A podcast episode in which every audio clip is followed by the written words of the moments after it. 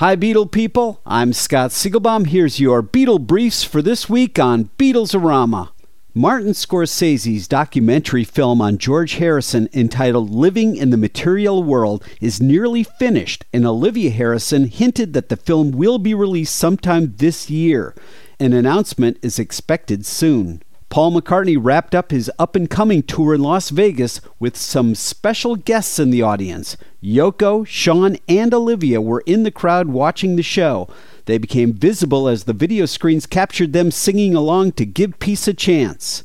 And as Paul completes his up and coming tour, he quickly launches his On the Run tour.